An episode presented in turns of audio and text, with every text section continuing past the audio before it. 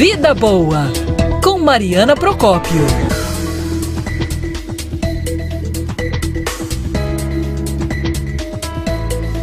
Mariana Procópio, bom dia, Mari, tudo bem? Oi, Mário, bom dia, bom dia, Andressa, bom, bom dia. dia. a todos. É, gente, hoje o nosso assunto, Mário, é a sua praia, ou melhor, a sua é? pista. é. A gente vai falar um pouco ainda no ritmo da Maratona do Rio, que ocorreu no último fim de semana, mas que trouxe um número de inscritos impressionante, que mostra um pouco o crescimento desse esporte da corrida, gente. A gente fala aqui muito na nossa, no nosso espaço semanal de sexta-feira dos esportes ao ar livre, que cresceram muito, é, principalmente depois da pandemia, das restrições, das pessoas buscando menos risco de contágio e também buscando um horizonte depois de tanto tempo em casa, né? E a corrida foi um desses esportes. É, alguns uh, sites especializados apontam que já é o segundo esporte mais praticado no país, só perde para o futebol. É, mas será que é só botar um tênis e correr? Porque uma das explicações para o crescimento do esporte é isso, é um esporte democrático, né? Porque a gente aprende a correr ali, é inerente ao ser humano. Então é algo mais fácil do que você aprender uma nova técnica. Mas será que é isso mesmo? É só você botar um tênis e sair correndo? É um esporte também que tem um alto risco de lesão. E é exatamente sobre isso que a gente vai falar. A gente foi buscar orientação de quem entende do assunto, do profissional de educação física e maratonista André Leta, para dar algumas orientações básicas para quem quer começar ou já está começando nesse esporte, fazer um alerta para evitar também essas lesões que são muito comuns entre atletas. E a primeira pergunta que eu fiz para ele, que era uma curiosidade que eu tinha, não sei você, Mário, como é que você corre, se você usa um tênis específico para correr, mas a gente viu que com o crescimento desse, desse esporte, foi crescendo também o número de produtos, claro, que o mercado está ofertando aí para quem pratica o esporte. E o que me chama atenção, eu não sou corredora, maratonista, mas me chama a atenção a quantidade de tênis específicos e especiais que foram lançados aí recentemente, alguns que custam aí uma pequena fortuna. É. Não é que é preciso investir tanto assim, né, na hora da gente... Pisada pronada, supinada, tu, tem um monte de coisa. Exatamente. Eu tenho pé chato, então para mim qualquer tênis, eu até perguntei pro ortopedista que eu senti uma lesãozinha, olha, parece que você fez essa coluna para mim. Uma semana antes da maratona, Mari. E aí deu uma tal de metatarsalgia. O que, que acontece? É você fazer um esforço repetitivo, a questão do peso às vezes, e é, aquela reta final, um mês antes, você queria treinar muito no mesmo asfalto, então eu estava treinando muito é, na, na pista, né? E eu intercalo sempre com areia, pedalada, mas estava indo mais na pista.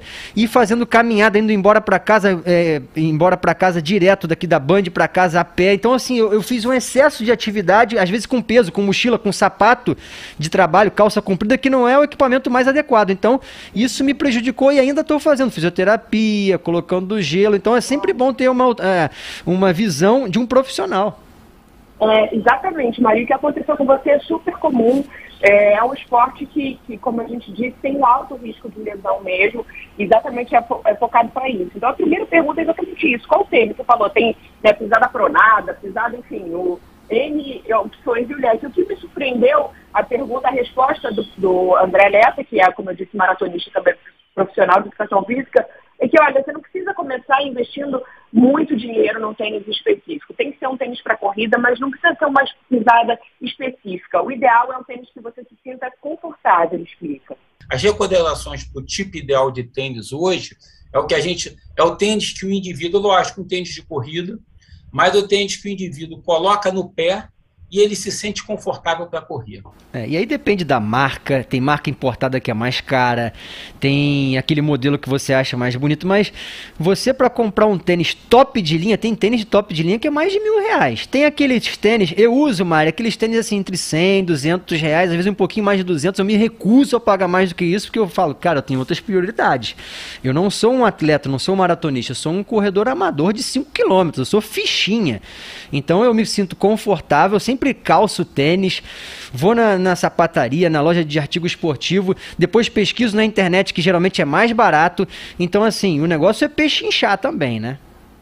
É, mas parece que você ouviu o André falando, Mário. A orientação dele é exatamente essa. Ele mesmo falou, olha, eu mesmo vou na loja, experimento, dou uma corridinha, pareço uma louca, um louco correndo pelo shopping ali, saio dando uma corridinha porque tem que fazer um teste mesmo e, e acabo não investindo tanto, apesar dele ser maratonista, se você tem um nível profissional diferente, aí é outra história. A gente está falando para quem pratica o esporte aí no nível amador.